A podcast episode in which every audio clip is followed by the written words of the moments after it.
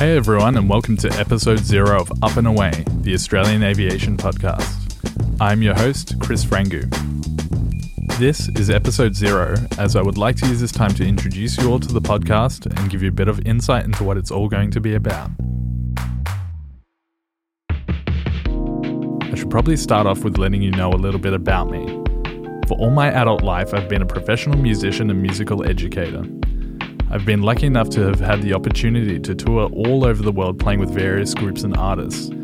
This has given me some amazing experiences, and I've loved every minute of it. But I would often think back to what I first wanted to be as a young kid a pilot.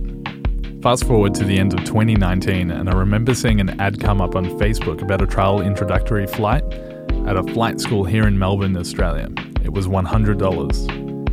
It was at this moment I said to myself, why in the world have I not done this yet? This is totally doable. And until then, though, no one had ever said it was possible, yet alone fairly attainable. So here I am now, only a few hours into my flight training, and we're hit with a global pandemic. Although it has put a temporary halt to being in the sky, it hasn't stifled my passion for aviation and my desire to get my private pilot's license. That's where this podcast comes in. One of my goals is to encourage everyone who has even the slightest interest in aviation to pursue it and realize it's possible. Of course, it can be expensive and there's a lot of stuff to learn. I've only begun to scratch the surface myself, but it's completely doable, and I encourage everyone to, at the very least, start with a trial introductory flight at your local flight school. It's far more affordable than you think it is, and you'll never know if it's your thing until you at least try it. Another goal of this podcast is to celebrate Australian aviation, and in particular, general aviation. The USA has a strong GA culture due to their large population and sheer amount of flying destinations. According to the Aircraft Owners and Pilots Association, or AOPA as you might know it, there are roughly 600,000 currently certified pilots in the USA, and over 20,000 public and private airports and airstrips.